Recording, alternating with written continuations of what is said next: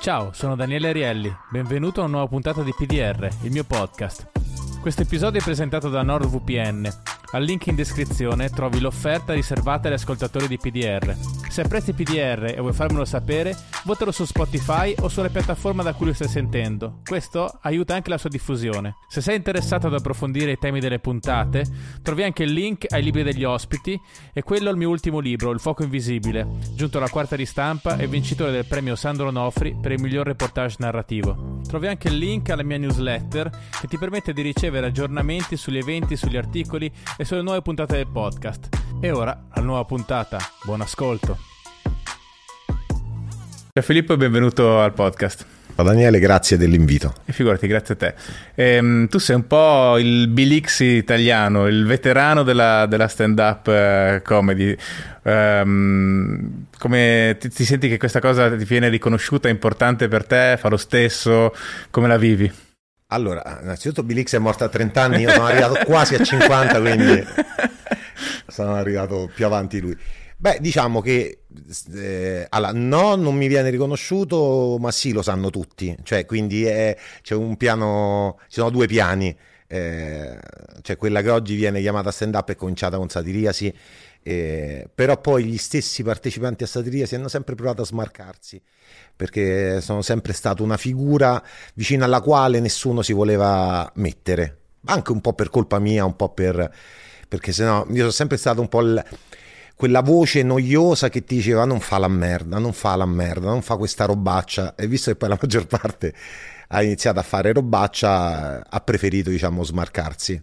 E guarda a me se proprio dovessimo citare i grandi nomi eh, Bilix eh, alla fine era quello che diceva mh, mm, per sfamare eh, tutti i poveri del mondo lanciamo, facciamo partire gli aerei che lanciano delle pannocchie, eh, delle banane, non mi ricordo che cosa diceva, così invece di buttare le bombe sfameremo tutto il mondo, quindi riletto oggi a distanza era di una banalità sconcertante, insomma. E, e, cadeva proprio un pochino in quella retorica che invece è un po' il mio nemico. Per me la, la comicità è nasce e deve essere antiretorica a tutti i costi. Quindi, eh, se proprio dovessi fare un paragone ingeneroso per lui, direi mi piace molto più Carlin. Eh, se... Sì, devo dire so se... che Carlin è vecchiato molto meglio di, di Bill X, perché poi c'è anche un discorso sui, su, sul tempo, no? Cioè, la sensibilità cambia, a parte le questioni di cui siamo ossessionati oggi, eh, quello che è offensivo, che non è offensivo, ma proprio dico ciò che fa ridere uh, o non fa ridere, alcune cose rimangono, uh, diciamo, attraversano la storia della specie altre invece ca- cambiano un po'. Effettivamente, sic- sicuramente anche io ho avuto questa percezione andando a rivedermi un po' le cose. Carlin è più fresco oggi di, di Bill X. Sì, c'è il monologo Save the Planet che credo mm. sia degli anni 90, che è attuale oggi, eh, mm. fatto da Carlin. Eh, però devo dire che eh, Bill X a livello comico era un portento, cioè quindi eh, è come quando vedi giocare Messi, no? Cioè comunque c'ha quel talento suo che vedi in ogni singolo aspetto, nelle pause, nelle interpretazioni, quindi eh, tanta roba. Molto meglio, secondo me, quella vecchia scena rispetto alla scena di oggi dei, dei, dei comici che seguo, sinceramente non seguo praticamente più mm-hmm. e che però sono tutti concentrati su fare il breve video per cercare di diventare virali e sperare che questo gli porti pubblico in questo delirio numerico dove si pensa che i numeri e i like online corrispondano a biglietti venduti che è falso, diciamolo, non, non è vero, non è vera questa cosa. Non è vero? No. Ok. Ma c'è anche un discorso di, poi se approfondiamo questa cosa, però rispetto a quello che stavi dicendo un attimo prima, c'è anche un discorso di mh, mm, cambiano i media, nel senso se tu fai, io adesso sto scrivendo una cosa per, il, per il teatro, una volta che uno entra a teatro è difficile che ne esca, deve essere veramente brutto lo spettacolo, no? quindi hai del tempo per convincerlo. Eh, se uno andava al cinema anche lì, eh, sì, puoi uscire al primo tempo, però è cosa, è un evento raro eh, se guardi una cosa su una piattaforma, peggio ancora sui social, eh, o magari il, i social dal telefono, la, il tempo di attenzione che le persone dis- sono disposte a, a, darti prima di vedere qualcosa di interessante è praticamente un secondo, un secondo e mezzo. Sì, sì, però se noi pensiamo Mina, Bin Laden che Cozzalone, mm-hmm. facciamo questo, l'assenza diventa una presenza molto forte E, mm. e oggi eh, una villata che mi piace cioè, io ho sempre creduto che nel momento che tutti vendono scarpe da ginnastica sì. vendere mocassini sia più interessante okay. e quindi per crearsi pubblico e non consenso uh, sterile ossia gente che poi non paga un biglietto e vieni a vedere, secondo me bisogna uh, attaccare nicchie diverse. Quindi è vero che esiste TikTok, i reel di Instagram, però esiste YouTube dove gente può rompere i coglioni come noi faremo qua per un'ora e mezza e la gente se l'ascolta. Quello è il pubblico, secondo me, che a teatro viene. I reel, è, cioè finisci in un meccanismo dove metti like ma manco sai a chi l'hai messo. Mm-hmm, certo. Ma e poi se posso, sì, certo. sempre legato al al grande vecchio della stand up. E io ho sempre avuto un, cioè per me la comicità, la satira è sempre stata tutta la mia vita, quindi eh, la cosa che mi ha compromesso la maggior parte dei rapporti con uh, la maggior parte dei comici che oggi vanno per la maggiore è che io sono sempre stato un appassionato della comicità, mentre intorno ho visto tanti appassionati del, del, del successo, della popolarità, mm. della fama e quindi io vengo da una generazione nella quale c'avevi un comico più anziano che ti trattava una merda e se magari diceva quella cosetta, uh, quel consiglio così, io sono, ero ben contento di riceverlo. E da quando è finita la satiria, io mi sono reso conto che tutta la nuova generazione eh, sono permalosi.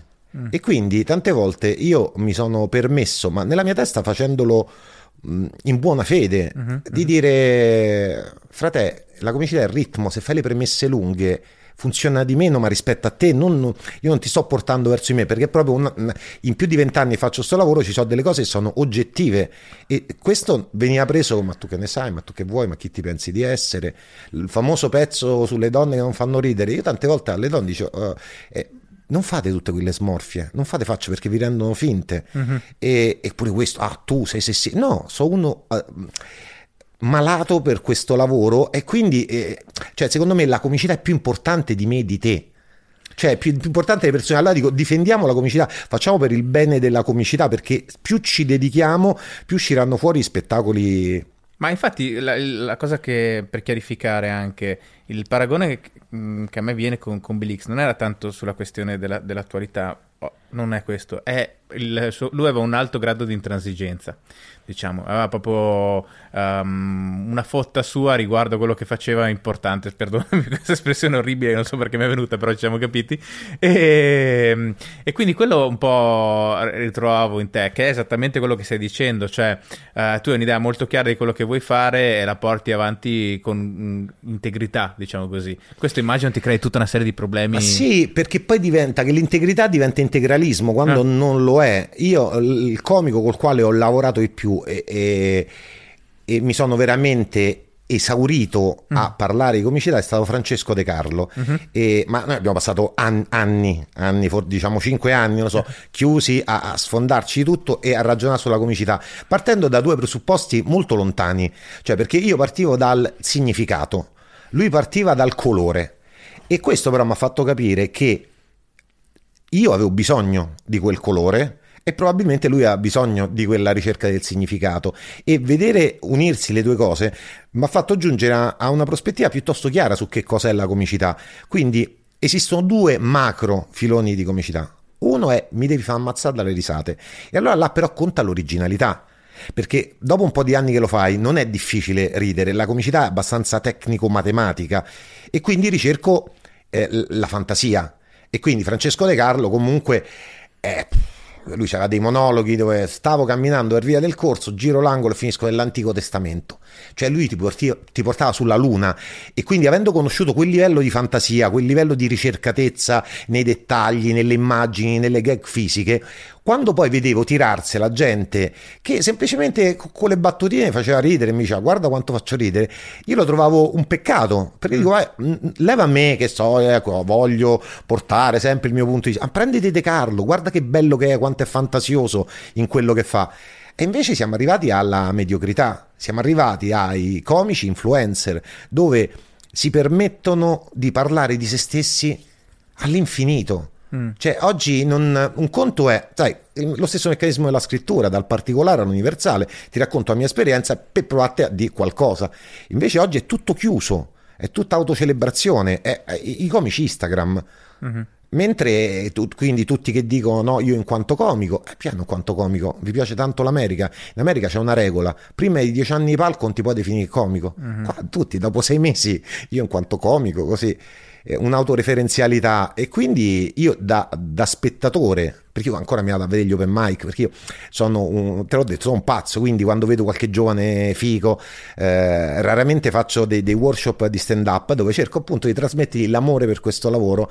E qualche giorno fa ne ho fatto uno e c'era questa ragazza eh, africana ma italiana adottata e che ha fatto un, un, pezzo, mm, il senso era mm, chi l'ha detto che non posso essere razzista, faceva tutto un ribaltamento, ma con un talento, con una presenza sul palco, con mm, era un'italiana che portava la cultura nera, quella proprio delle risatone sul palco, anche sue, fantastico. E dico, questa secondo me, se lavorasse, potrebbe diventare in un anno la comica più brava d'Italia. Mm-hmm. Perché c'è talmente tanta poca ricerca in quello che si fa, mm-hmm. Che è come se cioè, Fabio Volo mm-hmm. continuerà a vendere sempre più di tutti, però raramente Fabio Volo vor- si ergerebbe a insegnante di scrittura. Sta lì buono buono, dice oh, io faccio sta roba, scrivo baci perugina, la gente se lo Tanto compra. sai che è appena venuto al podcast, no? No, non oh, lo sapevo. Eh, sì, sì, oggi stiamo registrando, è uscita la puntata. Ah, eh, il caso è esattamente voluto. così, nel senso che secondo me lui è interessante perché fa quello che fa, eh, però non ha supponenza riguardo questa cosa. Cioè, cioè, anche perché e... nella storia è sempre andato di moda la roba banale, però forse per, per la prima volta nella storia chi è banale è orgoglioso di esserlo. Questo non c'era stato prima. No, ma io penso che lui sia un abile narratore popolare che ha un, un talento in quella cosa lì. Eh, però mh, non credo che... Sì, appunto, è una questione di capire un po' cosa stai andando a fare, no? Cioè, questo, questo un po'. Um, e, e, diciamo, tu come hai iniziato? Io ho iniziato, uh, io vengo da insomma, anni di, di, adolescenza, vent'anni, villaggi vacanze, mi, mi, poca coscienza nella mia vita eh, e ho iniziato a fare un trio a 20 anni dove rubavamo le battute a Battista, era il 95, ci chiamavamo Trio Blitz, facevamo sketch da villaggio e così dai villaggi siamo passati ai locali, siccome eravamo, cioè avevamo 20 anni, portavamo un po' di gente, era l'epoca eh, d'oro del cabaret, nel senso che c'era cabaret ovunque, in qualsiasi locale e ristorante e era soprattutto l'epoca d'oro anche proprio per gli italiani, quindi tu andavi in un pub, avevi la consumazione obbligatoria, in più pagavi un biglietto a parte per lo spettacolo, che era mi pare 5.000 lire. Ma noi eravamo no, scarsi, ma già, peggio che scarsi, ma già allora per il nostro livello eh, si pagava. Noi portavamo sempre quelle 80-100 persone, quindi a fine serata ci dividevamo quel mezzo milione, che per noi era tantissimo eh, ci ubriacavamo. Di euro, ovviamente. Di euro, certo, di, euro, di, di vecchie lire. E ci ubriacavamo per sedare l'ansia così, e quindi abbiamo iniziato a fare questo trio. E poi dopo un po' mi iscrivo a una scuola di teatro, di recitazione, quelle serie capisco quanto mi fa schifo il mestiere dell'attore, quanto mi fa schifo l'ambiente, quanto è un mestiere veramente di, di, di figli di papà mm. e gente che dovrebbe andare allo psicologo che però non c'è andata o se c'è andata non ha risolto. Ok. E da lì in poi però mi, cioè, eh, sentivo l'esigenza di eh, comunicare qualcosa e allora ho iniziato a scrivere il primo monologo, non lo so, 26-27 anni ci avrò avuto. E, e da là ho iniziato la lunghissima gavetta. E di cosa parlava il primo monologo? Si chiamava La società agli occhi rossi, ti parlava di io che mi facevo le canne di sesso e, e da subito mi è stato detto no, no, sta roba non si può fare. Uh-huh. E quello, ma subito ho detto in che senso non si può fare? Poi poco tempo dopo vedo Lenny, il film con Dustin Hoffman sulla mm. storia di Lenny Bruce e dico no, allora si può fare. E da lì parte questa sai, mia... Sai che non è finito bene. No, no, certo. Difatti io sempre 49, cioè, no, tengo duro. E è partita questa mia crociata dove chi l'ha detto che non lo posso dire, però essendo altri anni ho avuto la fortuna di confrontarmi col mestiere e quindi io eh, da subito con la mia tradizionale arroganza ho detto vabbè ma cioè, io non faccio battute su assorbenti con le ali non parlo di suocere cioè, ma come posso pensare di essere peggio di questi? Però riconoscevo che questi facevano morire da ridere. E allora tutto il mio percorso è stato dove sbaglio perché non faccio ridere? E per otto anni, dal 2001 al 2009, cioè comunque contestualmente facevo serate di piazza, battesimi, ehm, serate per camorristi. Io ho fatto veramente la gavetta, quella... Eh, Come funzionano le serate per camorristi? Funziona, eh, funziona. Noi avevamo un sito, siccome ero ovviamente eh, sempre schifato. C'era un form a parte per... Eh, no, no. organizzazioni criminali. Beh, lì poi nel, per assurdo poi c'è il format, eh, però fammici arrivare. No, il form dico per richiedere ah, l'intervento, no, sai. Poi... Qualcosa di simile. Eh, eh, schifato da tutti, io con due colleghi apro un sito che si chiama comiciliberi.it, facciamo il SEO, la, il ah. posizionamento su Google okay. e quindi chiunque cercava su Google... Matrimoni in drangheta? No. non proprio così, però comici aversa. Ok. Eh, uscivamo noi al primo posto e quindi ci chiamava chiunque andavamo a fare serate dentro i salotti di casa ma immagina Mm, mi ricordo pompe di benzina, inaugurazioni di pizze al taglio dove ogni 15 minuti usciva la pizza gratis, quindi tu stai a fare spettacolo e poi partiva via la margherita, quindi allucinanti. E, e, fra queste ci sono capitate più di una serata di, di camorristi. E c'era un collega napoletano, Fabian Grut, eh, che andavamo sempre eravamo quattro, un mago comico che ci salvava il culo perché quando la situazione era troppo eh. brutta, comunque lui se la portava sempre a casa. Mago Mancini, Sergio Giuffrida, che era un comico romano, che c'era un repertorio di barzellette che pure là questo Fabian Groot napoletano simpaticissimo quindi e io ero sempre il peggiore. Okay. cioè perché comunque provavo a impapucchiare qualcosa e non ci riuscivo. E, e questi otto anni però mi hanno fatto capire tutte le cose che sbagliavo. Fino a che a un certo punto ho detto ok la parte di responsabilità mia è finita.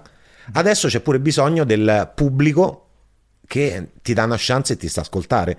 Perché la comicità in quegli anni era invece di ospitare, andava ospite, quindi nei centri commerciali, serate di piazza, eri sempre tu che andavi a casa di qualcun altro. Okay. Mentre la comicità per funzionare c'è cioè, sia ascolto, non è piano bar, mm-hmm. e mhm. quindi sei tu che devi venire a casa mia e darmi una chance.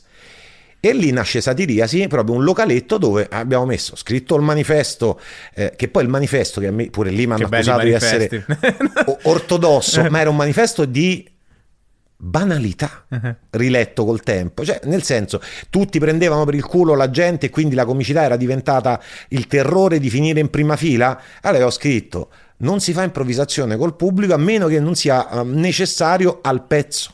Non è che era chissà che, però tutti, ah, perché tutti scarsi, poi nessuno ha voglia di scrivere. Ok. Se, se il problema è che questo lavoro lo fa solo chi scrive. Uh-huh. Però poi negli anni ci sono sempre i bluff, quelli che hanno gli autori, eh, e quindi si crea sempre questa cosa dove chi non scrive cerca di dire che la comicità è qualcos'altro. Ma poi io che ne ho visti tanti diventare famosi, per ormai so più di vent'anni che faccio questo lavoro, vedo tutte queste meteore che vanno, spariscono, e, e poi chi continua chi scrive. Mm-hmm. Ma eh, però non mi hai detto del camorristi come funzionava. Camorristi, camorristi. All- no, allora, eh, allora ce-, ce n'ho tante. Allora, una è eravamo stavolta uh, c'era Montanini che una volta mm. gli dico vieni a fare sta serata che tu fai il figo e sto a fare la gavetta vieni a fare la gavetta vera e finiamo su un, um, un, un battello di che, che, non so come si possa chiamare una nave di 40 metri che partiva da Napoli e andava forse a Ischia e noi dovevamo fare spettacolo nel tragitto con una cassa messa sul ponte della nave per, per, questa gente, tutti i ragazzini con scarpe da 1000 euro, cioè un'atmosfera loschissima. E a un certo punto noi facciamo solo per i bambini perché tutti i genitori stavano a bordo della nave okay. lo, metti a 15 metri. Col T-Max anche sulla, anche sulla nave. Qualcosa del genere. E andiamo tutti nel vuoto tranne il mago comico che, che, si salva sempre tocca a Montanini e a un certo punto parte sul suo pezzo e dice la parola clitoride Dopo, immagina, 40 minuti di silenzio dove c'erano solo bambini che urlavano, uno dei genitori si gira e gli fa, guagliò, cagna discorso. Perché loro stavano sempre sentendo tutto, lì Montanini si sotterra e non è più salito. E poi, diciamo, ci ha salvato un po' il mago comico. Eh, un'altra volta vado con Fabian Groot a Milano, eh, c'era questo battesimo di una bambina e c'era di tutto, c'era ecco, uh, mag- maghi comici, c'erano se non sbaglio trampolieri, due ragazze che facevano burlesque, una quantità di soldi spesi per questo evento, tutti vestiti benissimo a tutte facce molto cattive. E questo era successo proprio dopo un altro battesimo che avevamo fatto in Campania e Fabian nella sua ingenua idiozia va da quello a dire no, ma è stata una bella serata, eh l'altra volta noi stavamo insomma, in un posto di camorra e quello davanti a me lui fa guarda è qua, non è tanto diverso. Dico che mi squagliavo e Fabio che non capiva un cazzo che... Quindi questi sono gli effetti del, come si chiama, SEO su, SEO, siti, te- esatto. beh, poi parliamo di 2004-2005, quindi quando facevi il SEO c'aveva un impatto reale, non è che competevi con tanti.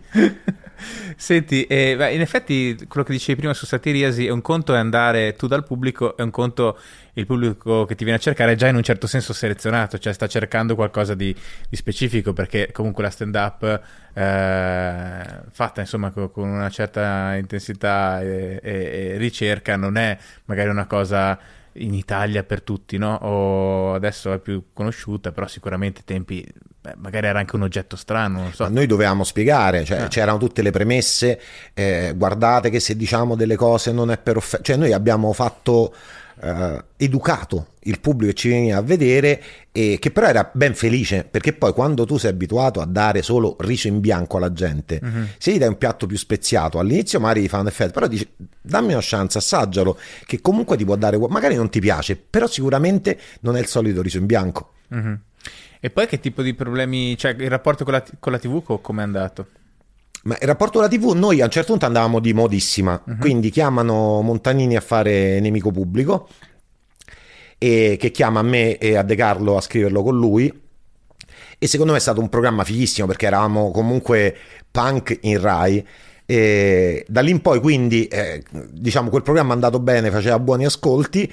Lì poi ci sono stati dei problemi fra di noi e, e personalmente poi a me non mi hanno mai dato la possibilità di fare monologhi in televisione. Una volta mi hanno chiamato questo programma, si chiamava Sbandati, questo produttore dice mi sono innamorato di te, adesso portiamo 35 puntate, 35 monologhi su Rai 2 io arrivo fino a già firmato il contratto per tutto l'anno così tre giorni prima della messa in onda della prima puntata, la direttrice di, di Rai 2 dice: No, ma questo monologo è un pugno allo stomaco, non si può fare. E quindi io l'unica volta che mi ha chiamato qualcuno in televisione a fare qualcosa, sono finito a fare l'opinionista. Cioè, io mi sono sentito Alba Parietti per un anno, però non era quello. Cioè, e, e la cosa infame è stata lì. Che, e di cosa parlavi? No, no, ero semplicemente era un panel show dove ogni tanto gli dicevano eh, di dire la tua, cercavo di non essere drammatico, ma lo ero perché poi eh, non, non, puoi uscirne vincitore da un contesto del genere no, dove certo. parli per 20 secondi. E lì invece, cioè, di fatto io avevo subito una censura perché ero stato chiamato per quello e invece tutto il mondo al quale sono sempre stato sul cazzo, ah, eh, si è venduto l'anima al diavolo, eh, eh, vedi, vedi, faceva tanto quello che poi appena potuto è finito a fare Alba Parietti. certo. e, e, lì però mi sono reso conto in quel momento che non mi serviva più la tv, perché comunque mm. quei live già potevo campare e quindi a un certo punto ho detto ma sti cazzi e io da oggi, cioè da, da allora continuo a produrmi contenuti che ancora non riesco a far uscire, però per cazzi miei. Cioè adesso in ballo un documentario sulle donne da quattro anni e sto finendo di montare, adesso inizio a girare un altro, tutto autoprodotto, in modo che faccio quello che mi piace. Io ho fatto un documentario così sull'occhio su ghiaccio a Bolzano, perché io sono originario di Bolzano. C'è l'altro c'è sul canale del podcast. E lì ha fatto sold out per eh, due settimane al cinema, però non l'ho visto. Cioè, al di fuori di là, eh, adesso su YouTube. Eh, però è stata una cosa assurda, perché nessuno, ovviamente, nessun produttore voleva fare un documentario sull'occhio su ghiaccio in Italia, anche se lì è una cosa enorme, no? una storia assurda. Ma scusami, Però... questo, questo, di cui tu parli, quindi della scarsa lungimiranza dei produttori, perché comunque fa un documentario sull'occhio su ghiaccio, c'era sempre quella nicchia di persone che se lo guarda Ma... rispetto a fare tutti i documentari sempre uguali. Ma poi soprattutto era una storia di una città che ha una passione assurda che, per l'Italia, no? che è appunto l'Hockey su ghiaccio. C'è uno stadio con, dove vanno 7300 persone durante i playoff, quindi è lo stadio al chiuso più grande d'Italia dopo quello dell'Armani Jeans eh, di Milano, di basket, no? e, e, non lo sa nessuno in Italia, non sa nessuno, e quell'anno vinsero eh, il campionato internazionale che fanno da ultimi, erano ultimi, poi alla fine vinsero. No? E io ho avuto due ragazzi che hanno fatto la musica, che sono calabresi, quando hanno finito di vederlo si stavano piangendo, ma non perché ne frega niente l'occhio su ghiaccio, ma perché la storia era emozionante, no? Cioè questo è il punto. Cioè alle volte ci sono delle storie che... Eh, poi l'Italia è un paese pieno di storie, di cose incredibili che nessuno racconta. Si fa tantissima roba ormai, al contrario di prima che si faceva poco, però poi tante storie rimangono... Cioè appunto te le devi fare tu, come stai dicendo. Sì, ma anche questo pure un altro limite la stand up di oggi, nessuno mm. racconta più niente. Cioè, tu, io intendo uno spettacolo come la somma di una serie di monologhi che sono tutti film nella mia testa, con un inizio, svolgimento, una conclusione, cioè c'è un approccio un po' più serio Invece noi abbiamo ereditato dall'America, che sono come li chiamano tutti bit da due minuti e mezzo, mm. che so più noiosi. Noi siamo latini, comunque abbiamo pure questa capacità mm. di raccontare che non c'ha il mondo anglosassone. Invece la critica è: ma in Italia è la brutta copia, loro sanno fare la stand up. Mm. Noi viviamo di tutte idee totalmente scollate dalla realtà. Ma è che da noi c'è il motto si fa ma non si dice. No? Tu hai detto una cosa, hai scritto una cosa molto interessante che tra l'altro io dico spesso alle presentazioni, l'ho detto adesso a un premio mi hanno dato un raro premio e gli ho detto questa cosa, c'è stato un momento di panico, che in Italia c'è stata la Chiesa, il fascismo e il Partito Comunista più grande d'Europa, no? Finché dici Chiesa e fascismo sono tutti d'accordo, quando dici Partito Comunista più grande d'Europa viene attacco di panico, però è vero che questo è un paese profondamente ideologico, no? Sì. E, e questo effettivamente non aiuta la comicità o anche diciamo il racconto del reale su un altro piano. Per assurdo però lo aiuterebbe a livello di stimolo Mm. Cioè, perché eh, dove c'è tanta fede c'è bisogno di tanta comicità, quindi più fede c'è, più c'è bisogno. E che però è come se le persone non si fossero aggiornate. Cioè, io ho delle. Mm, che ne so, Massimo Cacciari, al mm. di là di, del fatto che ormai da anni è diventato una soubrette, è sempre stata una persona che ho stimato moltissimo. Adesso vederlo eh, dalla guerra in Ucraina in poi, vedere proprio persone prigioniere del loro passato, ma parliamo di un filosofo che potrebbe annichilirmi solo per quanta cultura ha, ma che poi finisce a distronzate. Mm-hmm. E que- questo è un problema. Non, il Partito Comunista più grande d'Europa, forse anche quello.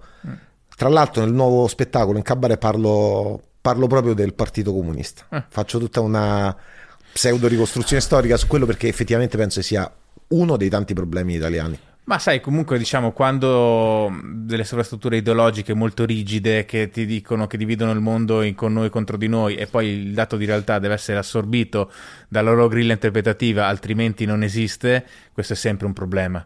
Cioè, però appunto sì, siccome c'è stato sempre un grande legame fra il Partito Comunista e, e gli intellettuali e gli artisti in Italia, questo è meno, è meno percepito. E poi noi abbiamo una cultura liberale non ce l'abbiamo mai avuta in Italia. No, non e poi un'altra trasformazione che c'è stata che quando ero uh, piccolo io, 30 anni fa, i radical chic mm. erano persone colte.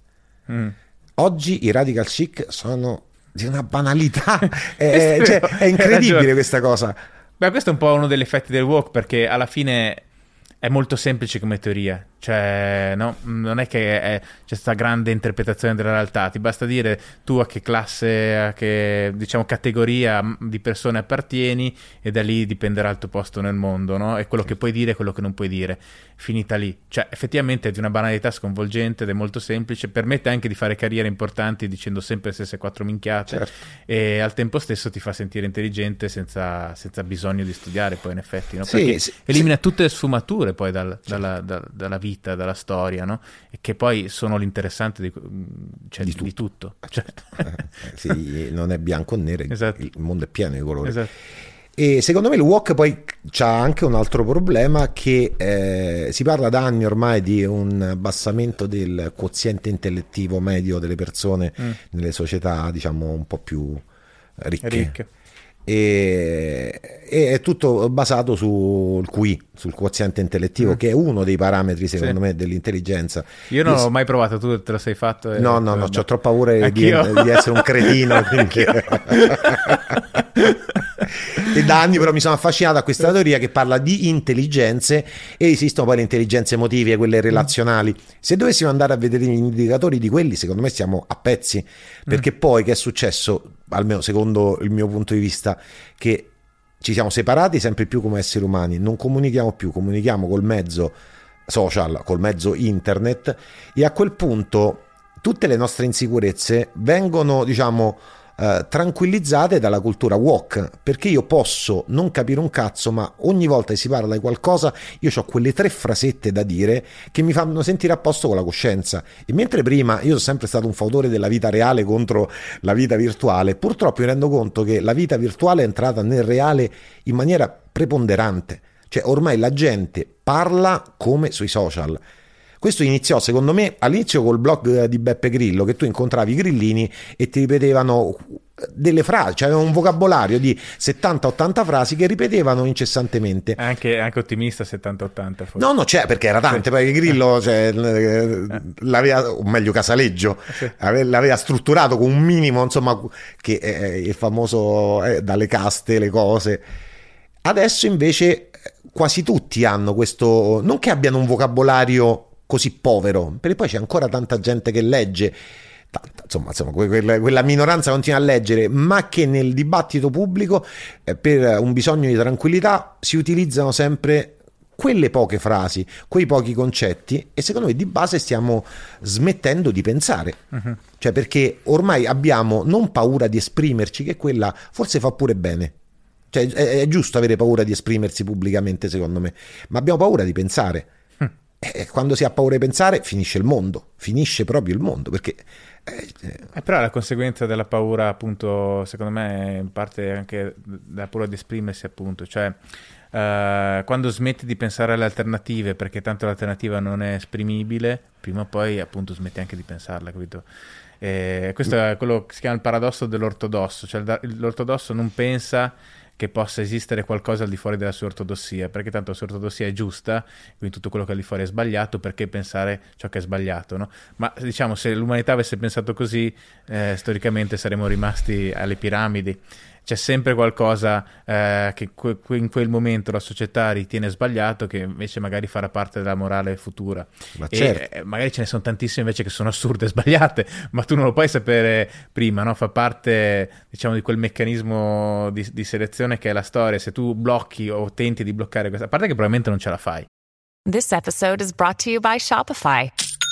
Forget the frustration of picking commerce platforms when you switch your business to Shopify, the global commerce platform that supercharges your selling wherever you sell. With Shopify, you'll harness the same intuitive features, trusted apps, and powerful analytics used by the world's leading brands. Sign up today for your $1 per month trial period at shopify.com slash tech, all lowercase. That's shopify.com slash tech. Ma, ma, fai solo vincere le destre se tu pensi quanto esatto. le dittature iniziano ad andare di moda, cioè è pieno. Sì. Eh, Infatti, mo- tu dici quella cosa in 10 sul comico fascista che arriverà, e io pre- penso che questa cosa sia vera, non solo nella comicità, ma in generale. Cioè c'è un rischio concreto di Repubblica di Weimar adesso, cioè nel senso che emergano... Ma sì, cose. poi più light perché non sarà... sì, probabile, speriamo almeno. Però, vedi, anche il, avere il coraggio di dire che... Eh, ci sono cose ormai che andrebbero scartate perché questa dovrebbe essere l'evoluzione, no?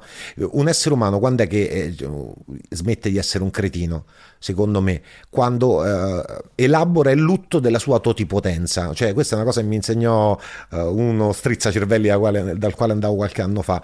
Eh, le cellule nascono totipotenti e poi a un certo punto decidono di andare a lavorare e avere una funzione nel corpo umano. Quindi finisce questa totipotenza. L'essere umano nasce totipotente, cioè 14 anni io voglio fare l'astronauta, il calciatore, tutto, voglio vivere qualsiasi esperienza. Poi a un certo punto, verso i magari 25-26, dici ok, io a ballare la Macarena ci sono andato, ma non mi piace. E lì diventi un adulto quando inizi a escludere le cose dicendo ok, questo mi interessa, quell'altro no. Secondo me, come genere umano, oggi si potrebbe dire, tu mi, ti faccio una provocazione, eh, l'ortodossia è sempre sbagliata? Forse no, l'ortodossia del dubbio sistematico è giusta. Cioè, se uno si ponesse che è un po' diciamo nel, nel, nel, mio percorso di speculazione che è una cosa tutta mia che nessuno mi riconosce il dubbio sistematico è una cosa cioè chi l'ha detto che deve essere così? Per tutto. Su tutto sempre poi mm. magari nella vita fai fatica perché arrivi a non, ci, a non capirci più un cazzo, però non mi affeziona a niente. Mm-hmm. Cioè, e, e, il dubbio sistematico, l'evitare di prendersi troppo sul serio. Mm. A me eh, è come eh, se la comicità mi avesse eh, salvato da, dai pensieri intrusivi, ossessivi che ho su ogni cosa, perché a un certo punto è quella cosa che disinnesca. Cioè penso, penso, penso, e eh, poi dico, oh, sono tutte cazzate, cioè comunque... Eh, dacci un taglio. E, e secondo me, quindi, per portare avanti il pensiero dell'essere umano, dovremmo iniziare a dirci alcune cose funzionano, altre no. Sì, eh, certo, ma questo va benissimo, però puoi farlo all'interno di un eh, regime di, di, libertà d'espressione, perché se tu hai veramente fiducia nella bontà delle, delle tue idee, no? non hai l'ansia di mettere a tacere le altre, secondo me c'è sempre un po' un complesso di inferiorità. Quando sotto sotto si sente che la propria idea in realtà è debole, è ideologica, non corrisponde a come sono le cose nella realtà, allora lì nasce proprio la, questa ferocia di cercare di, di, di, mettere a tacere qualsiasi espressione diversa, con il risultato poi di, di agevolare e di lanciare anche eh, quelle peggiori poi dall'altra parte, no? Cioè, prendi, se... prendi, scusami, il libro del generale Vannacci, cioè, ho venduto, leggevo ieri, un milione di copie. Quelle le ha vendute grazie ai giornali che l'hanno... Ah, certo. Cioè, se no, chi, chi, lo, chi lo leggeva quel libro lì? Capisci? Questo è l'effetto che tu crei con questa eh, con questo genere di pressione, con questo genere. Se tu dici, vabbè, quello sta dicendo queste cose, io non sono d'accordo, su, su, questo non sono d'accordo, su questo forse un po', su questo assolutamente no, basta, finisce là, cioè fa parte del dibattito. Nel momento in cui tu dici è il, demonio, eh, beh, questo vende un milione di copie, ma è normale che sia così, è inevitabile in un certo senso, capito? È proprio una cosa. Uh... posso dirti che questa sì. è veramente una fotografia di quello che produce il wok Michela Murgia con un libro in uscita, non ricordo se era eh, già morta o comunque stava uh, per morire. Sì. Vende meno di Vannacci, sì. cioè questa è la fotografia. Cioè, perché tu c'hai a livello di storytelling in quel momento, uh, perdona la, la, il cinismo da, da, da comico, però sta il massimo di hype possibile. C'è una persona che ha sempre fatto le sue battaglie con l'ultimo libro che scrive, dopo tutta una narrazione social della sua malattia, vende meno del generale Vannacci. Questo dovrebbe essere ok, così perdiamo solo. Perché poi la differenza, secondo me, di categorie che esistono o non esistono più, destra e sinistra, che i fascisti continuano a pensare esattamente le stesse cose, non sono mai mossi da un dubbio. E se noi diventiamo a sinistra pure così, andiamo a finire male, perché poi eh, eh, la cultura di destra, la subcultura di destra è sempre stata un pochino più, più pop, mm. cioè più semplice. E quindi se tu vai dalla benedetta casalinga di, di, di Voghera mm. di 68 anni a dirle che però la schwa è quello che ci salverà così, lei dice ma che cazzo vuoi? E, e, e questo approccio elitaristico, snob, eh, ci si ritorcerà contro. Questo è un problema di lunga data, però secondo me ha raggiunto delle dimensioni inquietanti nel, negli ultimi anni, cioè proprio la spaccatura fra mondo mediatico, culturale e, e paese, diciamo così, reale, per usare un'espressione, insomma, lascia un po' il tempo che trova, ma ci capiamo, è diventata veramente, veramente larga, sempre di più. Cioè, non so cosa sia dovuto, forse al fatto anche che le professioni del mondo giornalistico sono diventate sempre meno redditizie per le persone sotto una certa età e quindi lì questo ha selezionato un pubblico molto più borghese di una volta, cioè tu una volta potevi essere di, di umili origini e fare giornalista e campare, oggi sotto i 50 se fai solo giornalista non è possibile ad esempio. E quindi questo ha portato uh, diciamo tutta una serie di, di, persone che avrebbero potuto portare un'esperienza diversa rispetto al contatto col, col mondo reale, no? con altre classi sociali, via da, da quel mondo e sono rimasti solo eh, capito, gli zeloti che non hanno mai avuto problemi concreti, mai avuto grossi rapporti co- con la realtà, che sono ovviamente più sensibili a questo genere di indottrinamento ideologico. PDR è uno dei tuoi podcast preferiti, se non addirittura il tuo preferito in assoluto? Sono contento. Sappi che farlo costa tantissimo lavoro. Se vuoi sostenere la sua realizzazione e permetterci di fare sempre più puntate, puoi provare NordVPN un software che tutela la tua privacy online e che grazie al link in descrizione puoi scaricare con uno sconto riservato agli ascoltatori di, PDR. NordVPN tutela la tua identità online per cui puoi prenotare le vacanze a dei prezzi più bassi sui principali siti di booking. NordVPN aiuta ad evitare malware e pubblicità e ha una funzione che ti avvisa se la password della tua email è stata rubata sul dark web. Permette anche di usare in sicurezza le reti wifi pubbliche o se stai viaggiando in uno dei paesi dove la rete è censurata, puoi continuare a usare internet come se fosse a casa tua.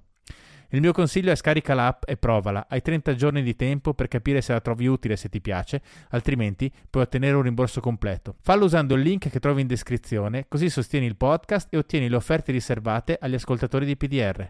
www.norvpn.com/pdr. E ora torniamo all'episodio.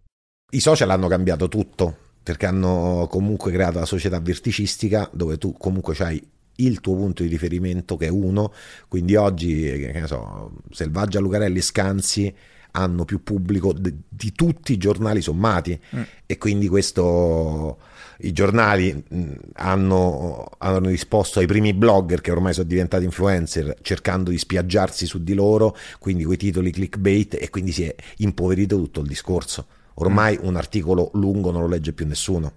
Eh, eh, si, è, si, è, creata anche una narrazione che assomiglia un po' alle serie tv, cioè adesso va tutto prima anche un po', ma adesso proprio sistematico per ondate, no? Cioè i giornali trattano un tema in maniera ossessiva per due settimane, tre settimane, ma più due, diciamo, e, e poi passano il tema dopo, no? E, e questa cosa um, ov- ovviamente aumenta il carico emotivo della, della notizia, de- delle reazioni, assomiglia molto, molto ai social e anche in questo caso allontana molto la realtà perché più il carico emotivo è alto nella narrazione di una storia più è difficile che poi si scoprirà veramente quello che è successo no? nel, nel, suo dettaglio, nella sua realtà, ma si affermeranno delle, delle letture molto molto unilaterali, ma soprattutto molto ideologiche. No? E, e, soprattutto si sta caricando l'essere umano di una quantità di dolore e sofferenza che secondo me non è in grado di processare. Io da, da anni faccio le, una delle mie crociate è contro la pietà selettiva e sbagliata. È, ta, è, pieno di gente che oggi va di moda che sostiene questa tesi, cioè come fai tu a, non, a soffrire per quello e a non soffrire per quell'altro, che è il meccanismo che il, il cervello utilizza per non impazzire.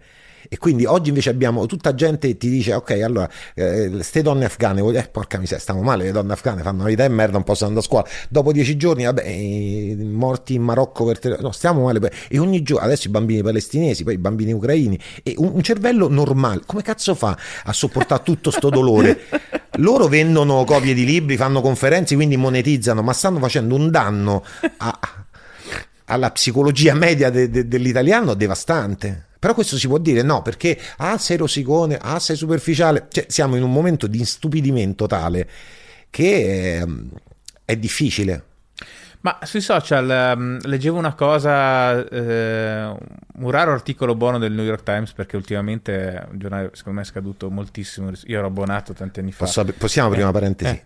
E io posso essere d'accordo, ma se è scaduto il New York eh, Times, no, cioè, infatti, è finito infatti... tutto, c'è pure quello. Eh. esatto, però parlava di questa tendenza alla autopatologizzazione degli adolescenti in America, che credo più o meno abbia, entro certi limiti, una sua corrispondenza anche in Italia, cioè l'idea che qualsiasi forma di disagio, di, di, di problema, eh, sia da, sempre da riferire a proprio una patologia psicologica, non è un problema che ti è arrivato nella vita perché la vita è piena di problemi. No, sei tu che hai una patologia particolare eh, e, quindi diciamo mh, co- cambia totalmente l'approccio. Non è un problema da superare, ma sei tu che devi essere curato o comunque superare questa cosa a livello interiore, cioè capito? Eh, diventi sostanzialmente un malato. Non una persona normale che affronta un problema. E abbiamo qua un altro, facciamoci un altro po' di nemici. Eh, eh. Quel cretino di Mark Fisher che ha scritto Realismo capitalista, mm. che ha, ha, indottrinato tutta una nuova generazione di adolescenti e quindi adesso la patologia psicologica è colpa del capitalismo. Quindi se tu stai male, stai male perché è tutto un sistema e quindi No, no, no, no, no, perché adesso è il faro, no? Cioè la sua soluzione, eh, la, la, cosa bella di realismo capitalista è che dice noi abbiamo smesso di pensare che possa esistere un'alternativa al capitalismo. Mm. Parte da questo presupposto. E la sua alternativa è il comunismo. Ah, fratello mio, allora diciamo che non è che c'hai grandi cartucci, ma è pieno di gente, Mark Fisher, la lotta di classe. Cioè, qual è la classe oggi? Tu devi prendere un grafico pubblicitario che guadagna 800 euro al mese e metterlo vicino a, a che, cavolo ne so, un insegnante. Quando il grafico si sente un libero professionista fico, l'insegnante serve. Cioè, come fai a fargli capire che sono la stessa classe? Sì, sì, no, è, è chiaro, ma d'altro canto le spiegazioni che riuniscono tutto il mondo in categorie semplici e offrono diciamo, un colpevole unico andranno certo. sempre molto di moda, soprattutto fra gli adolescenti, fra i giovani, anche diciamo ormai fra quelli un po' meno giovani, però sempre nelle fasi diciamo, di formazione della vita. No? Questo in una certa misura è inevitabile. Però ogni, siamo ogni passati. C'ha i suoi. Que- di questo ne parlo in cabaret nel nuovo monologo della differenza quando negli anni 70 si lottava per lo, il, lo, statuto dei diritti del lavoratore, la sanità pubblica, comunque in qualche modo si univa al movimento femminista dell'aborto e divorzio, conquiste reali. E aborto e divorzio sono stati conquistati in Italia quando il Vaticano non è che era forte, era il potere assoluto. E poi eh, dal G8 in poi siamo partiti lottiamo contro la globalizzazione, contro il surriscaldamento globale, cioè siamo entrati nel mondo dei supereroi, cioè ormai si lotta contro il capitalismo, lottiamo contro cose con le quali non possiamo vincere e il senso di depressione che ti può dare eh, l'incapacità di incidere sul reale è quello che secondo me sta causando la maggior parte delle sofferenze psicologiche. Perché oggi l'idea che comunque nulla conta, che sei da solo, che te la devi eh, cavare da solo, ha distrutto il meccanismo di eh, collettività che è sempre stato quello che ha cercato di portare avanti le stanze di quelli che c'erano di meno. Quindi oggi i ragazzini non pensano, dice, cioè, uniamoci per ottenere qualcosa, ma è ciascuno, è, come dicevi bene tu, io sono malato perché adesso tutti i deficit di attenzione, ma possiamo dire pure che la vita è una bastarda che ti prende a schiaffi e che se tu non hai qualche strumento per cercare di reagire starei male sempre e che quindi basta eh, declinare in patologie vere o inventate. Oggi tutti hanno i deficit dell'attenzione, tutti. Finché i quindicenni lo capisco, certo. ma la gente ai 30 anni, tutti che si vogliono definire, tutte queste declinazioni sessuali, ma la vogliamo far finita? Cioè, se tu a 30 anni eh, non hai capito che puoi andare a letto chi te pare, ma la vita è interessante se smetti di pensare a te stesso e pensi un po' fuori e che quindi io sono è una parola che dai dai 30 anni in poi andrebbe basta. Finché c'hai 20 anni e ti vuoi sentire non binario, vabbè, prima c'erano i punk, ora ci sono i non binari, va benissimo, ma poi basta. Sì, ma eh, non so, forse eh, c'è anche da dire che le nuove generazioni non sono cresciute eh, in un ambiente illuminista, cioè l'idea che mm, se tu, tutti sono uguali di fronte alla legge eh, hanno gli stessi diritti, dopodiché fai quel cazzo che ti pare, che è una roba abbastanza scontata per noi ma forse non lo è più perché l'identity politics, è esattamente il contrario, cioè tutte le persone sono diverse a seconda del gruppo a cui appartengono e quel gruppo le definisce in toto. Questa roba qua è di un tribalismo mostruoso ed è il contrario del sogno, diciamo, storico del, del progressismo, no? dell'uguaglianza di fronte alla legge e anche, diciamo, di una certa equità delle possibilità. Questa era la storia in cui siamo cresciuti noi, credo, diciamo così, il, la, il progressismo non comunista era questo.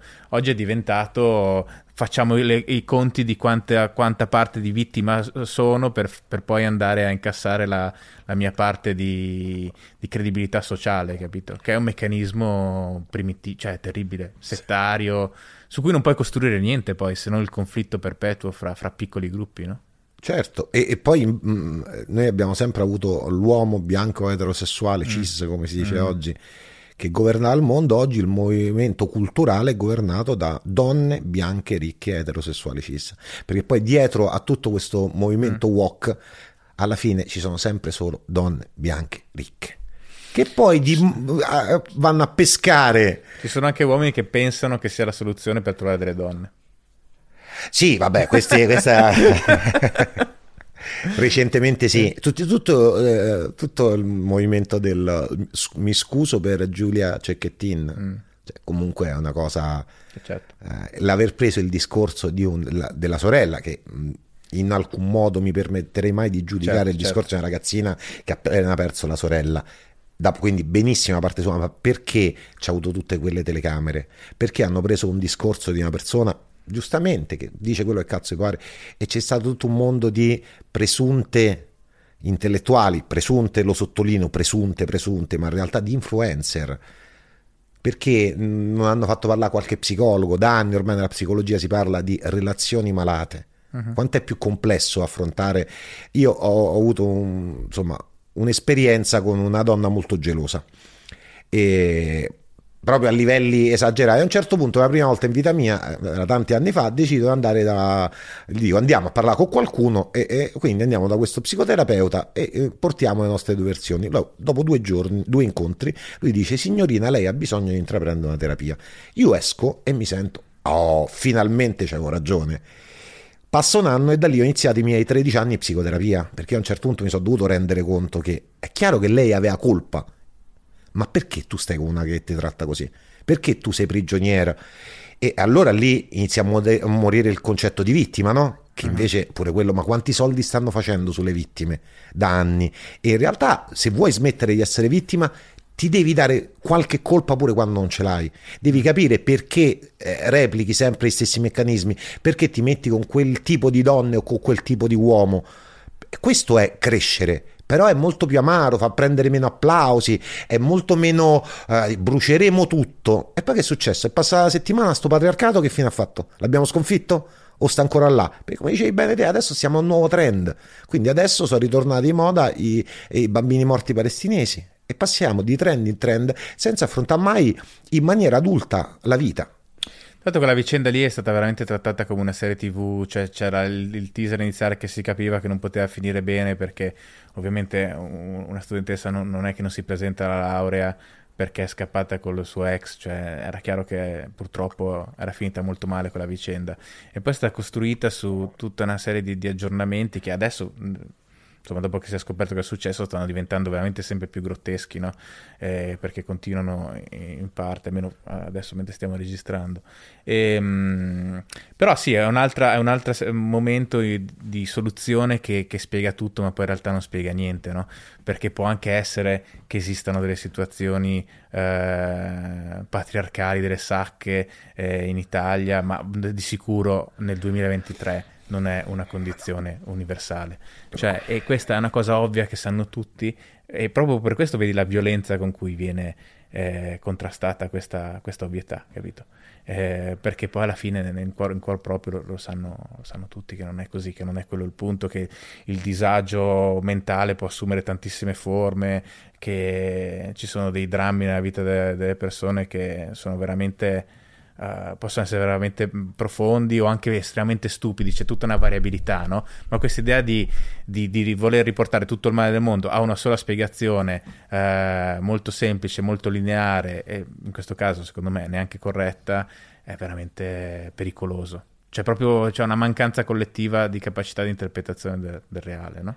Eh certo. Sostenuta dal fatto che se tu provi a farlo notare è un problema. Cioè, sì, non so se tu hai fatto un po' su questa cosa, come è andato? Io sono arrivato con i, i, comici che fanno comicità da un anno mi, hanno, mi sono venuti sotto a insultare, mm. però là lo capisci tutta la prospettiva social, no? Cioè, io ci sono i comici piccoli che stanno sotto i comici che vanno di moda e quindi se io mi faccio vedere che insulto Filippo Giardina, io comunque guadagno punti agli occhi dei comici più grandi che magari mi possono dare una mano.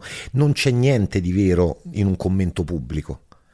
C'è solo la, il narcisismo del, eh, del gliel'ho detto pubblicamente, mi hanno riconosciuto. Io da sempre ho tutte le mie battaglie sul un commento online genio coglione non sono veri nessuno dei due. È tutto falso. Cioè, perché che bisogno c'è di commentare pubblicamente qualcosa? Uno perché scrive, scrive per farsi pubblicità o nel mio caso per, dico, io sono una persona che cerca di portare all'interno della comicità i miei ragionamenti, quindi se capita l'occasione lo faccio sempre meno. Ci, vi butto là un mio ragionamento di base sempre per vendere biglietti, sempre per portarvi al mio spettacolo, perché mi umilia mettermi a fare le foto le storie, mi sento a 50 anni troppo un coglione e quindi cerco in qualche modo di farmi pubblicità in una maniera brutta, ma il meno brutta possibile. Ma la gente che commenta gli andrebbe detto: Ma perché commentate? Che, che, che senso c'ha? E però lì sono arrivati tanti insulti, tanti, tanti maschilisti di merda invece mi hanno detto grande, perché poi è quello pure, no? Cioè, mm. Il rischio qual è? Che oggi bisogna correre questo rischio di dire cose, secondo me, eh, giuste, anche se poi automaticamente vieni messo dalla parte di quelli sbagliati. Cioè, io da anni provo, uh, da sempre, proprio per evitare l'effetto ZTL, cioè, quando è nato Satiriasi l'idea era parliamo un linguaggio di destra veicolando contenuti di sinistra, e che è il, un po' il succo dell'antiretorica, tutta questa pseudopoetica che, che, che, che mi piace portare avanti a me, e, e però non viene capito. Cioè il mondo che dovrebbe capire la satira, la satira è sempre stata un minimo aiutata dai giornalisti, eh, dagli intellettuali quando c'erano, oggi invece è, è, è diventata nemica dei fustigatori da social. Mm-hmm. E quindi è difficile perché poi io faccio spettacoli, ci perdo tantissimo tempo, metto un sacco di stratificazione, metto delle cose che dico, ok, questo mi... in uno spettacolo Formiche, a un certo punto volevo parlare della dittatura delle vittime. Allora mi, so, mi ero architettata tutta una cosa, ho detto facciamo incazzare tutti, allora me la prendo con Ilaria Cucchi e con eh, Paolo Bolognesi, il presidente associazione de, delle vittime della strage di Bologna, e dove alla fine eh, manco di rispetto a Paolo Bolognesi dicendogli che beh ma in fin dei conti hai perso solo una suocera che erano le frasi Giusva Fioravanti eh, accusato insomma incarcerato come autore materiale ho detto qua succederà un casino perché mi ero messo tutte le mie trappole non se ne accorge nessuno. Tutto è, ma come ti permetti di citare? Ma così a livello proprio artistico mi mortifichi. Io ci perdo troppo più tempo per eh, prendere una cosa genio coglione. Cioè, ci ho perso eh, magari eh, sì, un sì. anno a scrivere quel pezzo e tu è solo ah no, ma ancora queste volgarità, ma capisci il livello di dibattito anche culturale è troppo basso. Sì, sì, su questo sono d'accordo, ma questo è un problema della critica in generale, questo vale anche per le, per le lettere, per i romanzi, per, i, per, il cinema. Però ti posso dire una cosa cattiva. Mm. I libri temo che faranno la fine della poesia. È una di quelle arti mm. che per come è concepito il mondo rimarrà relegata a una nicchia e quindi a malincuore diventerà meno importante ma allora è già meno importante, nel senso che comunque le vendite negli ultimi anni sono diminuite molto, però uh, ancora la capacità di arrivare a una, a una parte della popolazione che comunque mh, diciamo studia, legge, appunto è, è stato autologico in un certo senso, però uh, è inter- cioè, io devo dirti che nella mia, nella mia esperienza è ancora in grado di aprire molte porte, non solo professionali, anche, anche umane. È interessante. Ma, ma, ma, io sono convintissimo che sarebbe in grado di aprire molte porte, ma non credo che lo sarà. E quindi eh, la comicità invece ha un impatto fortissimo su tantissima gente. E quindi per assurdo io credo che nel futuro gli scrittori come te mm finiranno a magari a fare monologhi, cioè ci sarà un, una rincorsa al mezzo comunicativo che è un po' più efficace e contemporaneo e, e, e sarebbe pure interessante. Eh, però lo stesso discorso, non che io sia necessariamente diciamo contrario a quello che stai dicendo, però lo stesso discorso uno potrebbe farlo a te e dire scusa ma lo step successivo è dallo spettacolo a eh, il reel, perché il reel è il futuro. Ma guarda, secondo me 20 anni di social che io credo faccio sempre le mie previsioni che fallisco sempre però che sta, stiano proprio finendo. Quindi si ripartirà con un mondo completamente diverso e quindi probabilmente eh, speriamo ri- ma secondo me questa è la storia. Oggi che succede? Eh, Selvaggia Lucarelli. Uh-huh. mm, allora Fedez pubblica una foto eh, di suo figlio allo stadio con un giocatore del Milan. Su Twitter uno commenta: Avete un colpo in canna? A chi mirate? Al bambino o al calciatore? Eh, le battutacce di Twitter. Eh, lui fa un post dicendo ve la farò pagare. Alla Selvaggia Lucarelli oggi fa delle storie dove prende questa cosa che è successa a Fedez è colpa perché lui espone i bambini.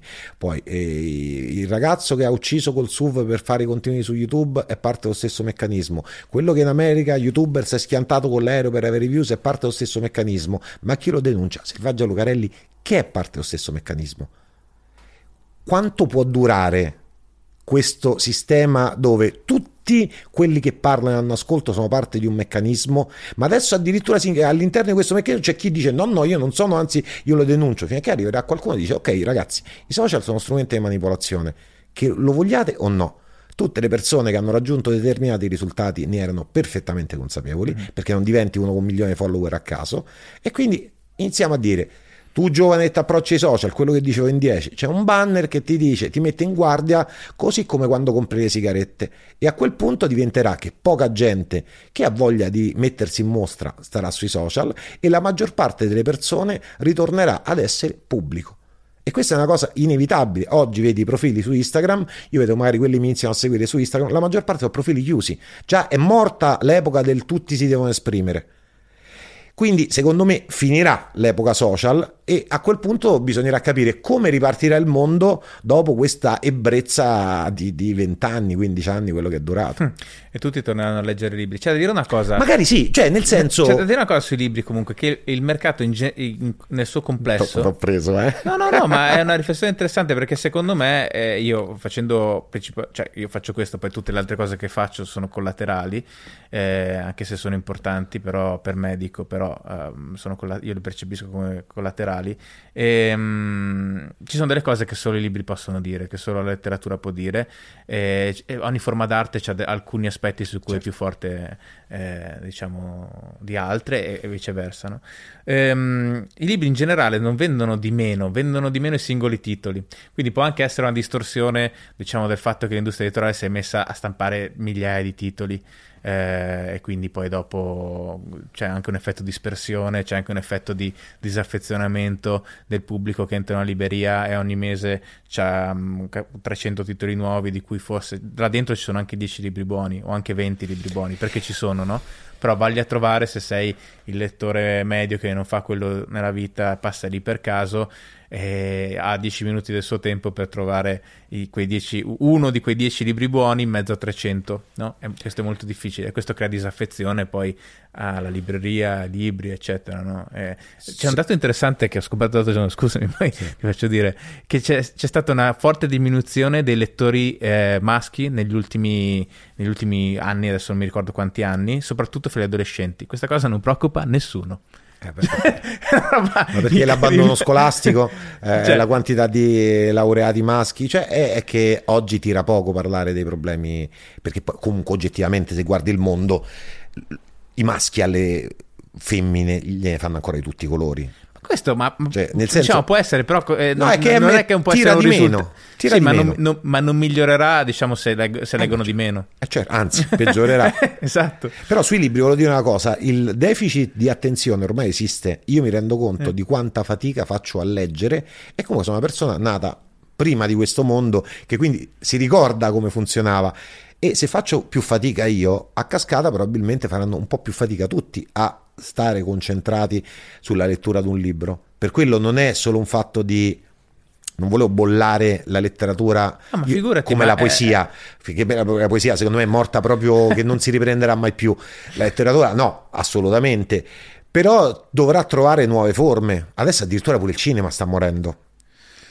Eh... Il cinema secondo me è più a rischio della letteratura perché il cinema ha l'alternativa de- delle piattaforme di YouTube, poi adesso con l'intelligenza artificiale tu potrai produrre eh, dei cartoni o anche dei film partendo dalla sceneggiatura probabilmente con la I, cioè quindi non avrai più bisogno di passare... Hai letto del contratto firmato recentemente a Hollywood? Ci sono due cose che fanno molto ridere, che eh, hanno firmato questo contratto per i prossimi tre anni, Hollywood si impegna a far sì che...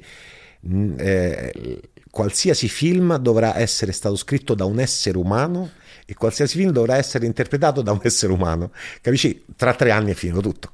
Sì, esatto, e poi comunque interpretato, magari fai tutto il resto attorno, cioè ti tieni la persona su sfondo blu. E... Certo. Sì, no, per dire... Ma perché non ci sono più i soldi? Se tu pensi, eh, leggevo un articolo che ne... diciamo, è una questo bomba. È canno... Questo è il cannone di mezzogiorno. Le... Um, Netflix non ha più il budget per produrre serie come Breaking Bad. Mm-hmm. Cioè, che comunque è stata per me una serie eh, Better certo. Call Saul più bella, però anche Breaking Bad. Breaking Bad. Vedi, eh, eh. poi gusti. Eh. E, ehm, non, rispetto a quanto è stata vista, non giustifica più quell'investimento. Quindi, da adesso in poi, tutte le piattaforme hanno un tracollo nella qualità dei prodotti proposti perché con la casa di carta, che è una merda totale, spendi molto di meno e però se la guardano tutti. E quindi anche quello ci sarà un abbassamento. La mia speranza è che a un certo punto qualche ragazzo ben più, cioè io parlo di un sedicenne che si alza e dice ma vogliamo continuare a fare la vita dei vecchi, a stare chiusi dentro casa, guarda, o vogliamo ricominciare a vivere? E allora partirà un nuovo scontro generazionale fra noi rincoglioniti dal web e i nuovi giovani che troveranno, come sempre stato, altre strade. Quindi secondo me quella è l'unica speranza. La sensazione è che eh, stiamo andando in quella direzione, eh, stanno uscendo tanti gruppi luddisti nelle, nelle università americane eh, e nelle high school americane, cioè di gente che inizia ad andare a leggere, a studiare sui prati, ma anche perché, non tanto per chissà quale consapevolezza, ma perché la vita social è insostenibile. Io faccio un lavoro al pubblico, quindi io sempre ho avuto questa idea, ok, io sarò giudicato tutta la vita per quello che faccio. E diciamo costi-benefici. Io ho la libertà di dire quello che cazzo mi pare, sono felicissimo e mi porto questo fardello sulle spalle. Per anni tutte le persone hanno vissuto avendo un fardello che non dovevano avere. Cioè, costantemente giudicati per quello che sono fisicamente, per gli obiettivi che raggiungono, per i traguardi. Cioè, ma questa vita, ma chi lo fa fa? A un certo punto qualcuno dovrà dire basta, chi se incula. Cioè, è troppo faticoso, non c'è motivo. Perché la gente ha i profili pubblici? Cioè, questa è una domanda stupida sempre, ma tu uno dovresti dire a 14 anni, guarda, tu sei libero di aprirti il profilo TikTok o Instagram, devi sapere una cosa che metti 5 kg ti tratteranno a merda. E non possiamo pensare di levare il male dal mondo perché questa è forse la più grande idiozia di tutto il movimento walk cioè pensare che si bonifichino i pensieri delle persone. L'essere umano fa schifo da sempre. Uomo, donna, transessuale che sia la maggior parte degli esseri umani sono cattivi. Questa cosa è molto forte ma più che maggior parte cattivi secondo me sono un insieme di, di di più cose, no? Cioè c'è l'elemento cattivo e l'elemento positivo, questi sono gli esseri umani. Poi però, ce ne sono alcuni che sono patologicamente cattivi, eh, però non puoi eliminare a zero la, il male dal mondo, questo non succederà mai.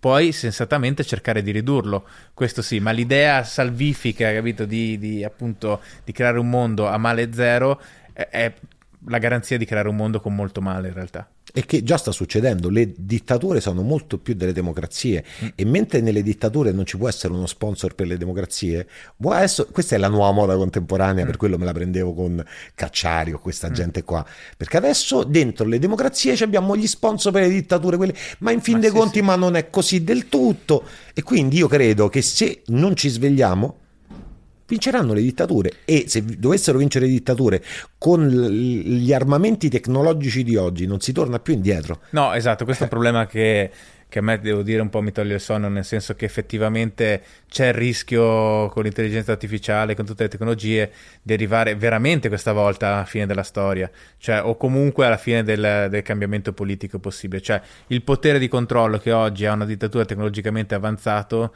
è tale tanto uh, che diventa forse veramente impossibile sovvertirla poi. Infatti, eh, forse uno degli aspetti più tragicomici uh, degli ultimi anni della politica italiana era l'innamoramento per la Cina che c'è del, del, del, governo Conte. Le vie della seta, tutto quello. Mamma mia, cioè eh. una cosa che fa venire veramente i brividi, cioè, ehm, perché quello è tutto quello che dobbiamo cercare di evitare di, di, di, di diventare, no? Cioè, per dirti l'America ha mille difetti, ma se devo scegliere fra l'America e la Cina, ma io scelgo tutta la vita l'America e sempre la sceglierò.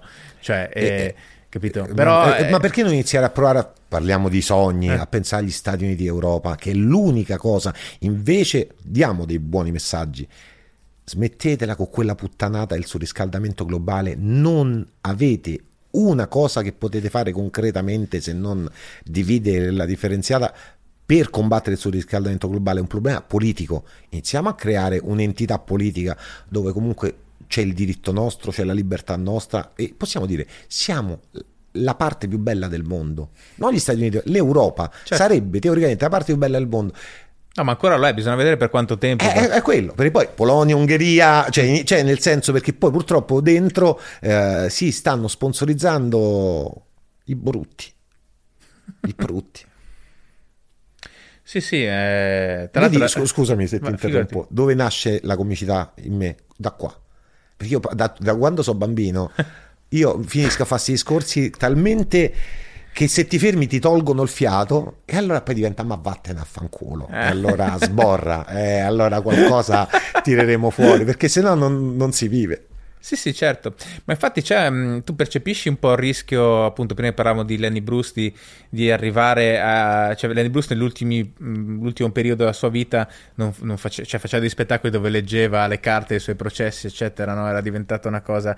Tu um, ci rifletti su questa cosa, dici io voglio mandare un, un messaggio e, e, però al tempo stesso è molto importante che questo messaggio sia anche divertente, come gestisci il bilanciamento, diciamo? No, no, per me è, è, è impossibile perché perché io ogni spettacolo che faccio cerco di metterci sempre più cazzate.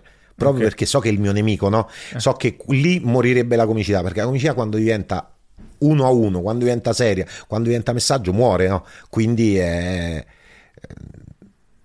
io vorrei fare un figlio down, diventa la premessa ormai dei miei spettacoli. Non, non, mentre prima ci arrivavo, ormai non me ne frega più un cazzo. Innanzitutto proprio perché mi sento di aver superato qualcosa cioè, comunque ho vissuto più di quello che vivrò. Adesso in poi deve essere tutto più libero. E più libero vuol dire non dire quello che penso sia giusto, perché poi in fin dei conti io che cazzo ne so. Io mi diverto molto a pensare e a, a, a, smontare cose che non mi sembrano giuste, ma non ho mai un'alternativa. E grazie a Dio faccio il comico, quindi spero che nessuno si, si aspetti mai da me una soluzione. E, e, e a quel punto giocare sempre di più. Sì, sì, ma devo dirti che ad esempio quell'intro di, di, di 10 sul figlio down è, è, pazzesco, cioè nel senso è liberatorio in un certo senso, perché non, non trovi più cose del genere, eh, non, non, ci sono più, cioè ce ne sono veramente poche. Eh, non so, in America a me non mi dispiace Shane Gillis, lo conosci? Io guarda, veramente non seguo più comicità da un eh. po' di anni, quindi okay. sono okay. molto ignorante. Ok, però qualcosa c'è, ma poco. E, però insomma, perché alle volte ci sono delle cose anche, sì, poi tu le costruisci eh, in una maniera anche sfidante, intelligente, il motivo per cui ridi e dici, vabbè, ma che cazzata è questa, no? Poi dopo in realtà dietro c'è, cosa, c'è, c'è, qualcos'altro ed è bello anche per quello. Però è una liberazione alle volte anche sentire delle cose che apparentemente non hanno senso, poi se ci pensi un attimo invece hanno senso. Ma sì, ma poi là pure il solito discorso di una stratificazione che purtroppo ormai eh. mi rendo conto e ci vedo solo io. Là, no, ma non è vero si percepisce molto, cioè devi, devi ascoltarlo. Eh, perché di base io la prima chiave di lettura è rido perché come ha detto KPV e sta parlando di una cosa indicibile. In realtà io mi faccio carico di essere la persona peggiore del mondo che sarei disposto ad avere un figlio down pur di essere giudicato bene agli altri. Quindi, cioè, comunque per poi finire questo concetto al minuto 57 quando faccio una battuta che sì, non ha visto 10, non glielo anticipo, però io ho comunque, eh, io nella mia testa faccio letteratura orale, non me lo riconoscerà mai nessuno, ma io ci perdo tempo. E, e, ecco, questo forse, io sono stato molto contento di questo invito tuo, non perché tanto se ne fanno tanti cose, però perché è uno scrittore che mi chiama e quello mi dà soddisfazione perché io nella mia testa vorrei parlare con più scrittori e meno comici perché penso che in qualche modo io faccio uh, una cosa diversa, però il, il presupposto iniziale è che la ricerca formale della parola per uno scrittore nel mio caso è una ricerca formale di una lingua che sia il più vicina veramente a quello che sono e nelle battute. E quindi è come se partissimo da due prospettive diverse, però facciamo lo stesso lavoro. Anche se so che tanto tu, da scrittore snob, dirai: Ma che cazzo vuoi? Io faccio... No, per niente, no, innanzitutto spero di non essere snob o no, di non esserlo no, troppo, quantomeno. No, eh, no, io credo che ci siano molti legami Uh, più volte ho pensato in realtà di, di, scrivere, però poi dovrei andare sul palco e farlo e, e non è nelle, nelle, mie corde. Non credo. Adesso sto, sto scrivendo un monologo tratto da, dal mio ultimo libro, ma non è un monologo comico. Ehm, però la comicità mi ha sempre affascinato, sempre seguita. Ehm, quindi capisco quello che vuoi dire. C'è un meccanismo disvelante, e poi l'altra questione fondamentale, anche se si svolge un po' diversamente, è il ritmo. Cioè, il ritmo nella comicità è tutto e, e, nella letteratura è molto importante quando ci sono dei momenti divertenti, anche, le, eh, anche lì, eh, le, anche letteratura il ritmo diventa ancora più importante. È sempre importante anche quando non fa ridere, no? Eh, però quando fa ridere diventa ancora più importante. Ehm, quindi questa è sicuramente una similitudine. Ma poi, secondo me, da, da lettore scarso, perché io non mm. sono un gran lettore, ho avuto la fortuna di avere una mamma molto colta, quindi ho avuto sempre tanti libri per casa però poi negli anni purtroppo l'ho perso, cioè non, quindi non, non, sono un lettore accanito, ma nella letteratura secondo me, almeno con gli occhi miei di oggi, eh, il problema del ritmo non è legato solo al fatto della comicità, ma alle descrizioni. Mm. Le descrizioni eh, stanno diventando, secondo me, letali in alcuni libri. Beh, se ne fanno comunque molte meno di volte, poi dipende cosa... Eh, cosa ma c'è ancora chi... Dipende cosa intendi per letteratura, cioè un mondo talmente vasto, ehm, sicuramente diciamo il ritmo della narrazione nella tradizione italiana esistono degli esempi eh, notevolissimi, ma non è la nostra specialità.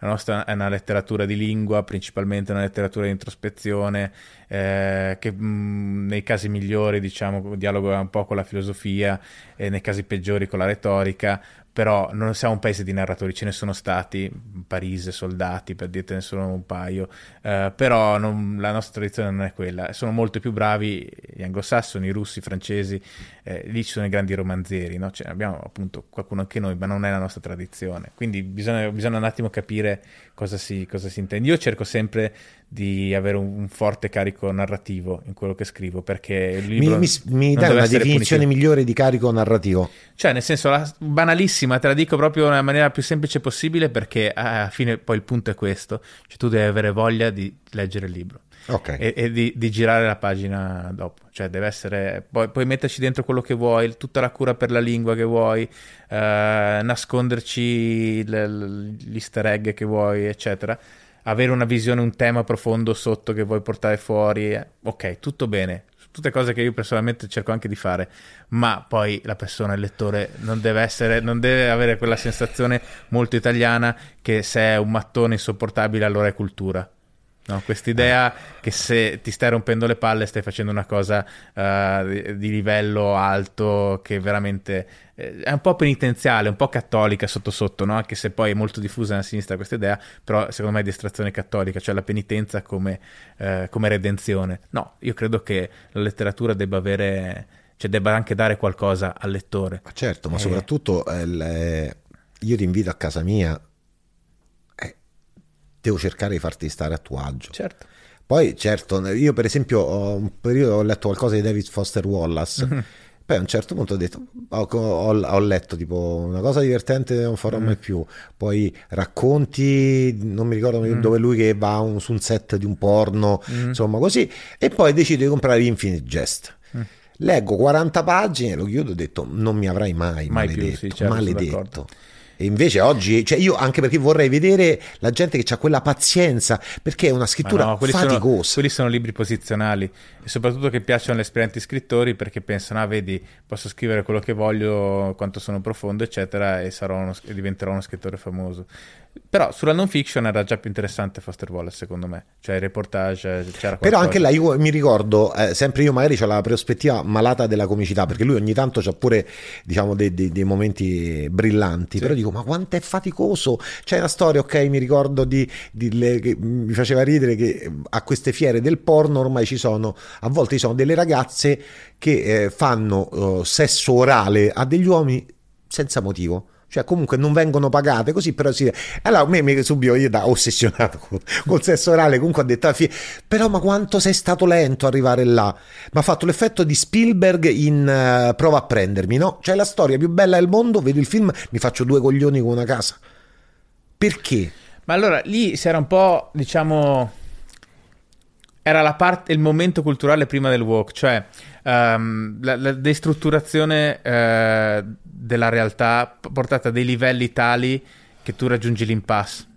Cioè, non, alla fine tutto diventa troppo complicato da interpretare, tutto è destrutturato, eccetera. E da lì poi è nata questa nuova religione settaria che è il woke, che taglia la realtà con, la, con l'accetta, no? E dice questo è il bene, questo è il male, o se con noi o se contro di noi. Ma la, la fase subito prima era, si era arrivati a, a questo non era un caos, però era proprio una destrutturazione assoluta.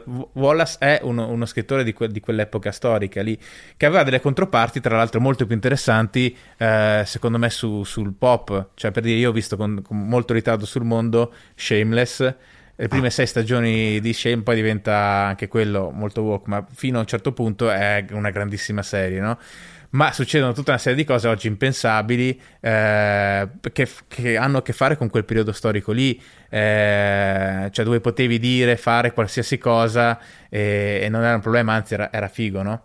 Ehm, però quello secondo me col seno di poi, fino al 2015-2016, era quasi la, il tramonto di un'epoca culturale, cioè che si era spinta veramente oltre qualsiasi cosa ed era divertente starci dentro, ma forse non poteva durare, doveva nascere un nuovo culto che, che chiudesse tutta la realtà di nuovo in un'interpretazione super stretta, a- aggressiva e identitaria, che è quello che poi è successo no? dal 2016 sì, in poi. Che poi eh, da spettatore oltre che da, diciamo, da attore, io dico è di una noia mortale, mortale. si producono contenuti eh, morta- noiosamente, cioè non, non, non, ci trovo più senso.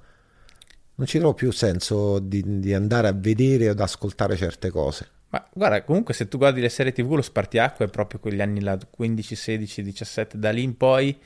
Eh... Non so se hai visto Bojack Horseman. Ho visto qualche puntata e posso immaginare ah, che mi più... sarebbe piaciuto molto. È più recente, però le, le, prime stagioni secondo me sono molto buone. La prima è la, la più brutta come ogni tanto capita, e poi dopo diventa veramente una bella serie e le ultime sono insopportabili cioè eh, diventano una cosa di una pesantezza, tutte su, costruite su, sul concetto di colpa per qualsiasi cosa, no?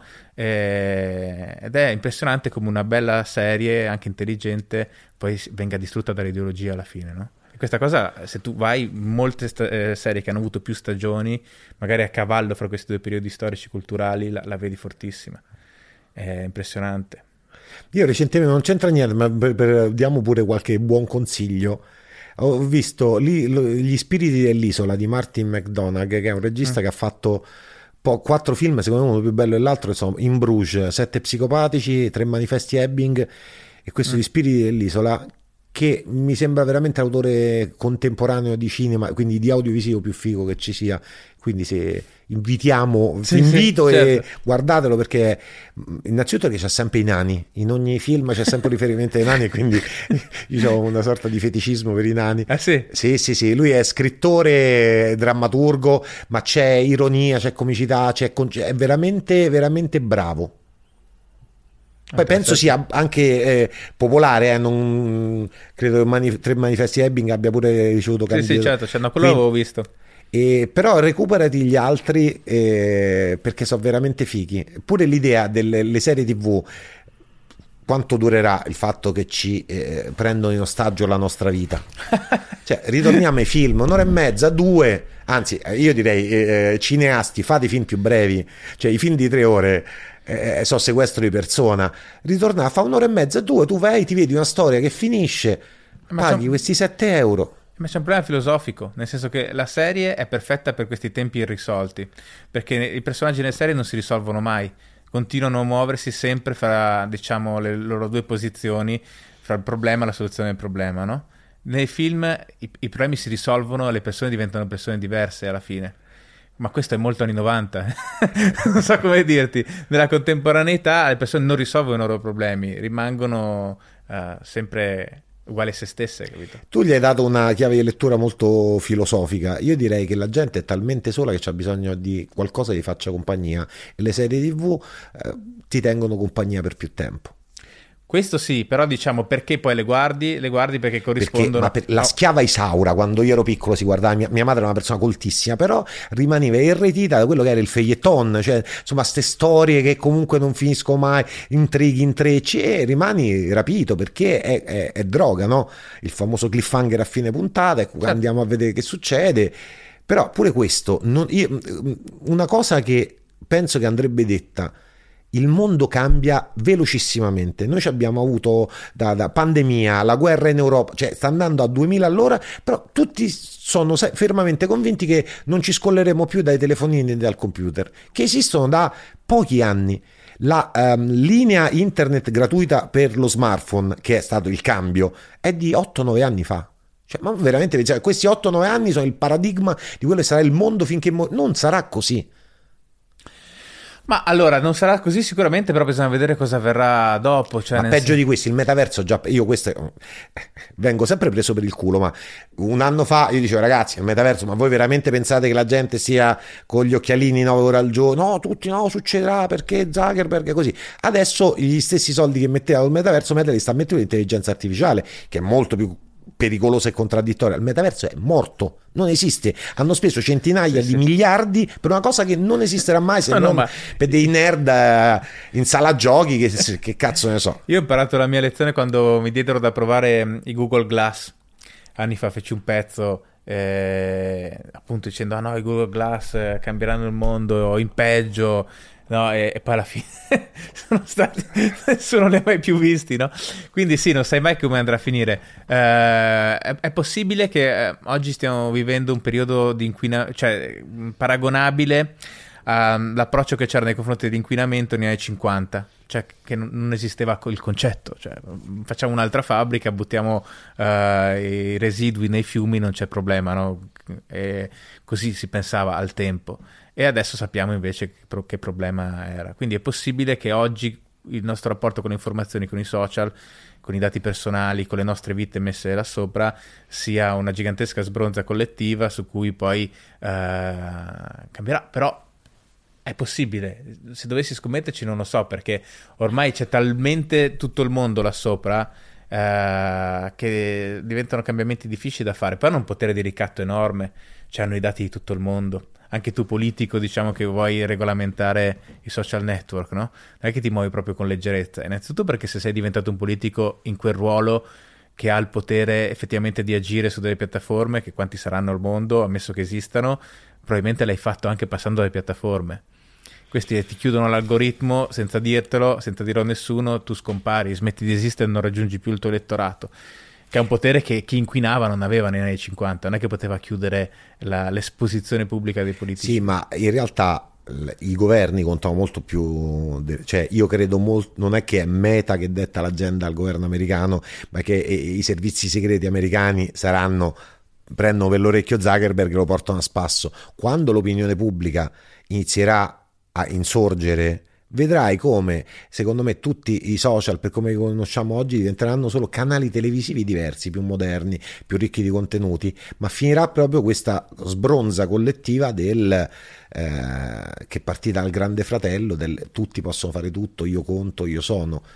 E questo secondo me arriverà semplicemente per i disturbi psicologici che producono. Quindi io faccio in 10 faccio l'esempio con le sigarette, perché è la mm-hmm. stessa cosa. Sì. Cioè a un certo punto quando i tumori sono diventati troppi, hanno dovuto dire ok, le sigarette fanno male e guarda quanto, cioè io sono uno dei pochi scemi che ancora fuma, però fuma molta meno gente e lo stesso cioè, non è che spariranno i social, però sparirà quest'uso di massa e a quel punto diventeranno una nerdata. Noi abbiamo vissuto vent'anni con i nerd al potere, secondo me possiamo dire ok, non ha funzionato, rimettiamoci le persone grigie ma che... ma spero che tu abbia ragione, non so se sarà così. Conosci il lavoro di Jonathan Knight? No. Eh, lui è uno, uno, psicologo americano che ha scritto Menti Tribali, che è un, un libro pazzesco, a me ha cambiato la vita, eh, che in Italia è tradotto da Codice. E lui negli ultimi anni ha lavorato molto sugli effetti dei social network sugli adolescenti e in particolare eh, su, sulle adolescenti, perché eh, nel, in quell'età lì, diciamo, all'età delle scuole superiori, le donne su, subiscono molto di più la pressione del gruppo dei pari sì. e quindi per estensione quella dei social network. Infatti, diciamo, ulti- da quando sono stati inventati gli smartphone con i social sopra, c'è stato un aumento proprio percettibile in maniera chiara eh, dei, dei, suicidi giovanili in America, in particolare nelle donne e nelle ragazze. E... Anche i Facebook Papers dicono la stessa cosa. Eh so se hai seguito. No. Praticamente una dipendente di Facebook eh, ha reso pubblico uno studio commissionato da Facebook per capire il problema, l'impatto sulle adolescenti donne tra i 14 e i 19 anni dei social network. Ah. Ne esce un aumento di suicidi, problemi di alimentazione, tutti i tipi di patologie psicologiche possibili su una ragazza su tre lei è whistleblower, gola profonda, esce da Facebook, denuncia questa cosa e per, come se non fosse successo niente. Cioè, questo avrebbe dovuto far fermare tutti. Ragazzi, una ragazza su tre ha problemi, mettiamo, finanziamo studi, blocchiamo, mettiamo i limiti ai social. Per, nel frattempo che capiamo non è successo niente perché nel trend anche questa è diventata una delle tante notizie che sono tutte uguali.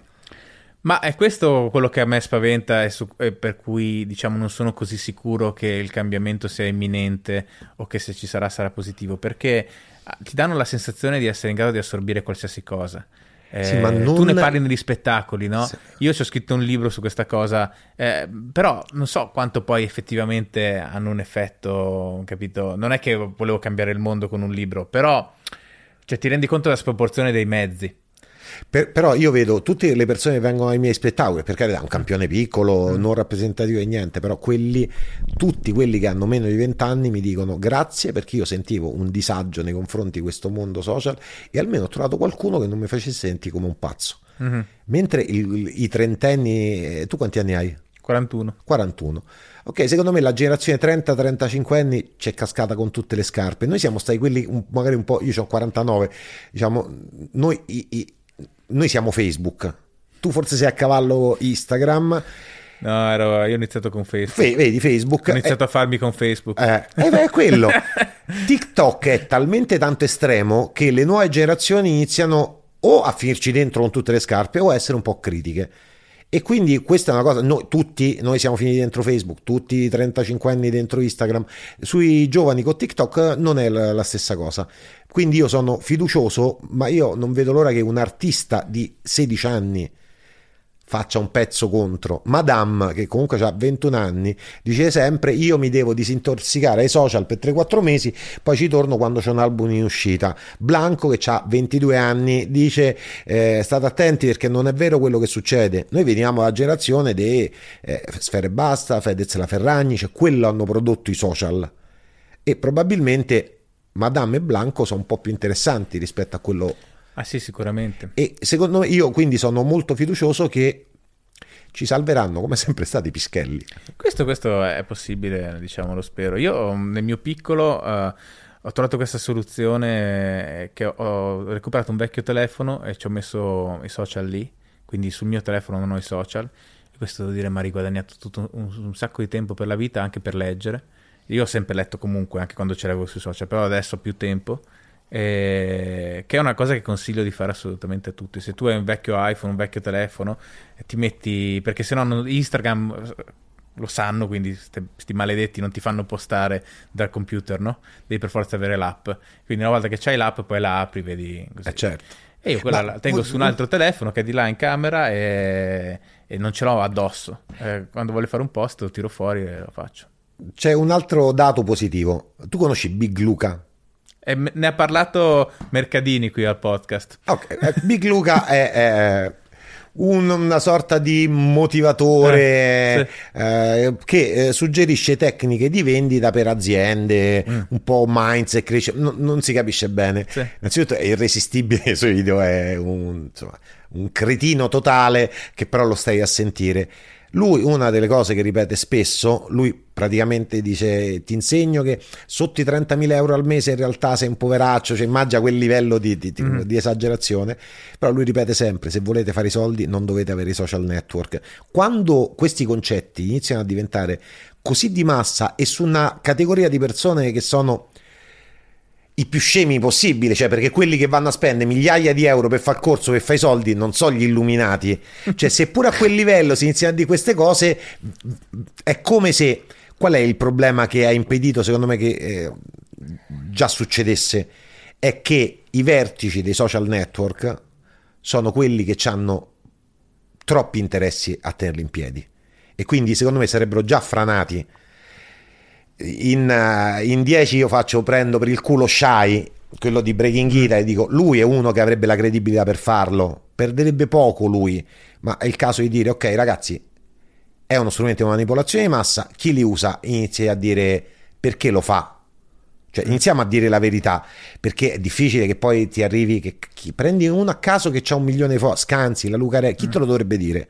Serve ma, ma uno spesso... con una pulsione etica, morale un po' più grossa. Ma poi c'è anche un problema di dipendenza. Cioè, dipend- senso... Scusami se ti interrompo perché io sto tanto in fissa. La dipendenza social network dura pochissimi giorni, in una settimana, ci, perché ci sono studi già, c'è un certo Giuseppe Lavenia che è uno psicoterapeuta che ha aperto nel 2008-2009 il primo centro di recupero in Italia per eh, dipendenze tecnologiche, mm. quindi già esistono cose, una settimana è passato tutto, quindi non è persistente come tante altre droghe. Sì, sì, no, questo è buono a sapere. Io noto sempre quando sono fuori. Adesso devo dirti con questa sistemazione del telefono che, ripeto, consiglio veramente a tutti perché è molto, è molto efficace. Eh, ma prima, diciamo, soprattutto quando viaggiavo o, o ero fuori, fuori casa, eh, subito il tono dell'umore migliora perché accedi di meno mentre stai facendo cose, mentre sei in giro, capito? Effettivamente, ma guarda, io ho avuto questa esperienza tanti, tanti anni fa, avevo un blog che si chiamava Quit the Donor, che diciamo su cui feci dei, dei pezzi che diventavano... Che è legato al kebab? No, eh, lì è sì. legato che nel 2009 ho vissuto a, a Berlino e ho aperto questo blog, non sapevo come chiamarlo, ah. avevo avuto diciamo un'intossicazione da kebab che ne avevo ah, okay, no, no. E quindi sì, è legato però diciamo... A tra... Canner Kebab. Esa- esatto, esatto, lo chiamai così. Tra l'altro all'inizio fu un problema enorme perché mi rifiutavano tutte le richieste d'amicizia sui social perché pensavo fossero un kebabaro e ho visto la vita con gli occhi di un kebabaro e ho detto, eh, in effetti forse non è il massimo. E... Eh, però so, poi il sito cominciò a funzionare, scrissi, scrissi, anche per vari giornali, pezzi che diventavano molto, molto virali. Eh, quello che fece di più era un pezzo su Grillo, fece 800.000 lettori unici, era un altro internet, totalmente diverso, la gente leggeva di più, ma soprattutto c'erano anche... Eh, proprio il testo funzionava di più come, come contenuto, no? Poi erano anche pezzi, quelli erano divertenti, erano pezzi satirici, però sempre scritti, non li facevo, non li recitavo, no? E però fu un periodo che io ricordo abbastanza importante per me professionalmente, perché mi ha aprito tutta una serie di porte, però che ricordo male perché eh, cioè, c'era molta pressione, tantissimi commenti, io li, al tempo li leggevo anche, di cui ovviamente 99 positivi, uno negativo certo, e tu vedi solo eh, quello certo. negativo, certo. E, e tutta una serie di cose che pensai, ma io non posso vivere così. E poi c'era anche un discorso artistico che erano dei pezzi um, molto aggressivi e tutto sommato quell'aggressività non mi apparteneva più dopo un po' e non, non, non, mi interessava più continuare a scrivere in quella maniera. Aggressivo divertenti, ma comunque aggressivi. Certo. E, e, quindi poi per tutta una serie di motivi oh, l'ho chiuso e sono uscito col mio nome, ho fatto dei libri che era quello che veramente volevo fare, però non me la ricordo bene perché vidi quella che al tempo era una fama discreta nel mondo di internet, era un internet, ripeto, diverso e quindi quando oggi vedo Fedez che ha scala 100x, no, 100 per eh, rispetto a quella ho, di cui ho fatto esperienza o 1000, eh, penso ma questo deve vivere veramente male. Perché poi questo è il punto, cioè quello che nessuno dice, che sti influencer, va bene, non so quanti soldi faranno a fine anno, gli offrono le cose, gli mandano soldi, tutto quello che vuoi, ma vivi male. Certo. Nessuno dice la verità su questo fatto qua, è una vita d'inferno, è una vita d'inferno, farai anche 4 milioni l'anno, ma è una vita d'inferno, capito? Perché non lo dicono ai ragazzi? I ragazzi pensano che sia una, una cosa pazzesca, bellissimo, ma è brutto, è proprio brutto. A meno che non siano psicopatico. Ma io non credo che. No, ma... no, ma alla fine ne no. soffri pure se sei psicopatico. Ma non credo che poi la maggioranza di queste persone siano degli psicopatici. Penso che ci stiano male comunque. Ma sì, ma. Beh, è l'epoca della popolarità. E pure quello, per, secondo me, tramonterà in fretta.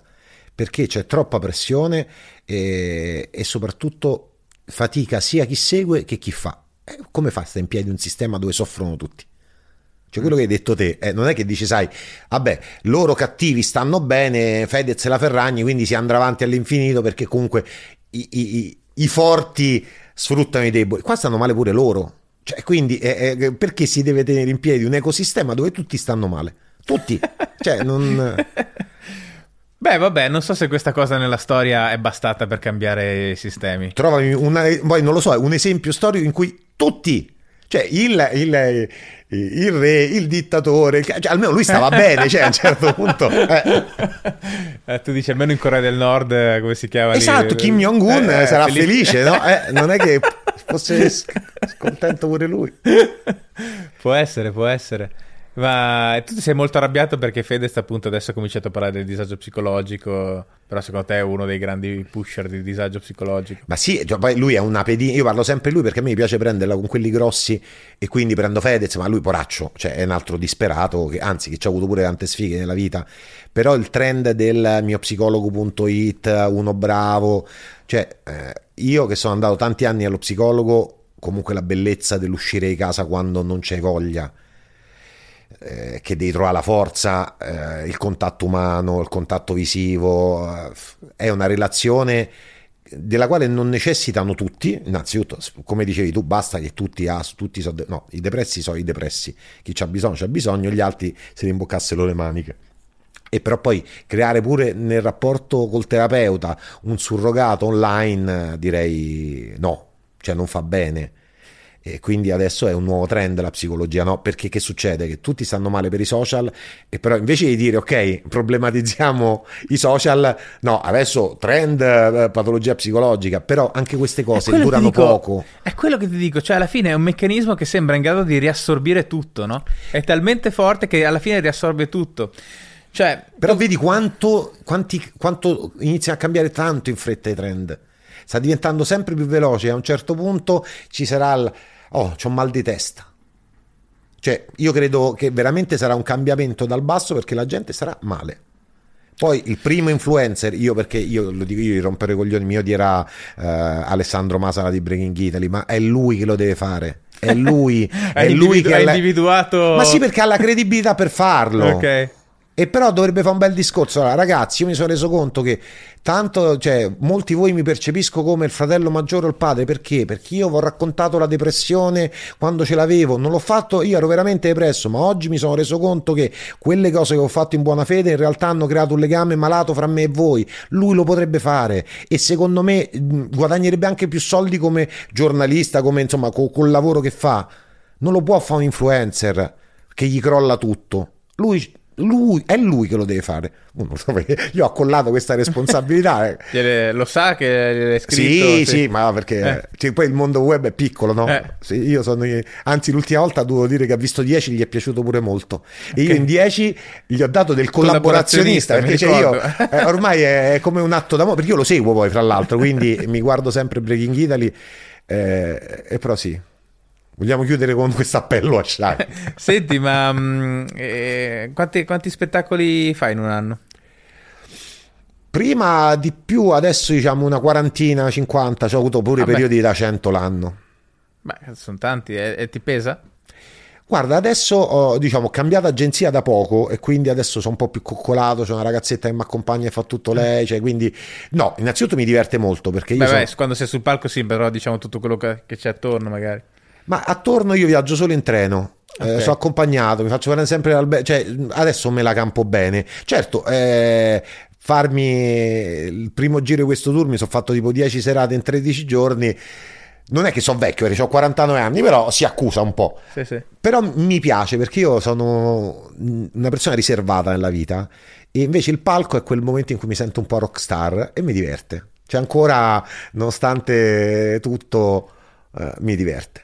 Sì, tu l'hai detto anche nello spettacolo, no? che sei, sei timido nella, nella, realtà, cioè sì, nella vita. Ho, ho imparato a far finta di non esserlo, ma sono proprio timido.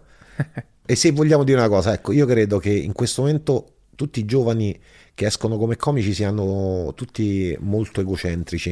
In mm. realtà la timidezza ti allena nella vita, ti allena la chiave della comicità che è il essere terzo rispetto a quello che racconti. Un timido vede tutto da spettatore e quindi vedendo tu le cose da fuori è più facile trovare comicità. Quindi diamo una parola di incoraggiamento ai timidi. Sarete comici migliori di quelli che all'inizio spaccano subito e sembra che siano benissimo sempre al centro dell'attenzione. Un timido bene, è sempre più interessante. ok, a, a patto che si riveli. Cioè, nel senso, a parte che si faccia un culo, poi avere il coraggio di salire sul palco, io tremavo, sudavo, cioè, insomma, è stata, è stata lunga la cosa, perché era una violenza proprio che mi facevo. A proposito di violenza, devi sapere che il povero Davide qua è venuto al tuo spettacolo, era in prima fila e tu l'hai, l'hai massacrato. no, scherzo, ma chiudiamo un po' con l'inter- l'interazione. Com'è l'interazione anche col, col pubblico?